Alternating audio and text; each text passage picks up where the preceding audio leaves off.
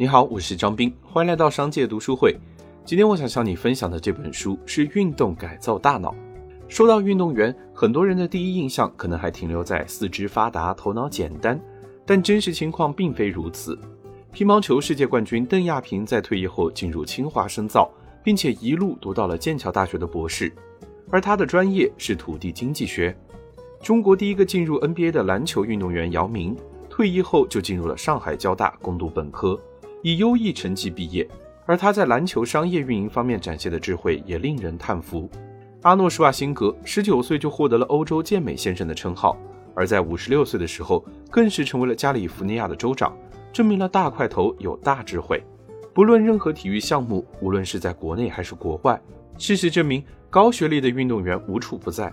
甚至很多运动员在退役之后转战到其他领域，获得成功的人也大有人在。在优秀的运动才能之外，运动员出身的他们也展现了超高的智商和情商。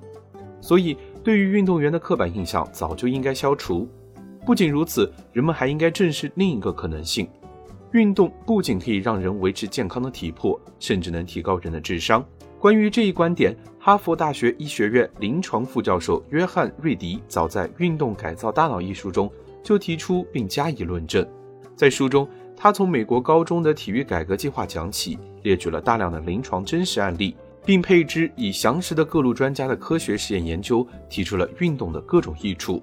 除了我们传统认为的强身健体、锻炼肌肉之外，本书着重论述的是他对于我们认知、心智方面的贡献。其数据详实，资料丰富，让人不得不信服。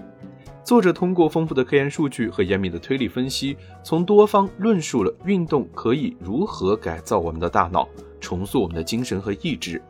这不是一本简单的鼓励运动的书，而是一本严谨的医学科普书。每一项我们所熟知的运动为什么能够产生各种好处，作者都经过了一系列的科学研究，深入探求背后的原理。到底运动改变了什么？是哪一个激素、哪一根神经、哪一块大脑皮层？但对于非专业人士的我们来说，其实并不需要对其中的运转机制铭记于心。我们需要记住的就是这个重要的结论：运动不仅可以让我们的身体更强健，更重要的是可以改变我们的大脑，帮助我们对抗焦虑、抑郁、缓解压力、调节激素和抵御衰老。在人们长期与压力、焦虑、抑郁等不良情绪抗争的时候，原来还有运动这样一个低成本、易实行的方法，而这个方法对所有人来说并没有多难。运动改造大脑告诉我们，运动不仅可以强健体魄，还可以塑造大脑。越是喜爱运动的人，从中获得的收益越多。所以，想要变得更聪明，运动才是最划算的投资。从现在开始迈出你的第一步，动起来吧！如果你想收听更多关于本书的内容，欢迎订阅。让我们在一年的时间里共读百本好书。我是张斌，我在商界读书会等你。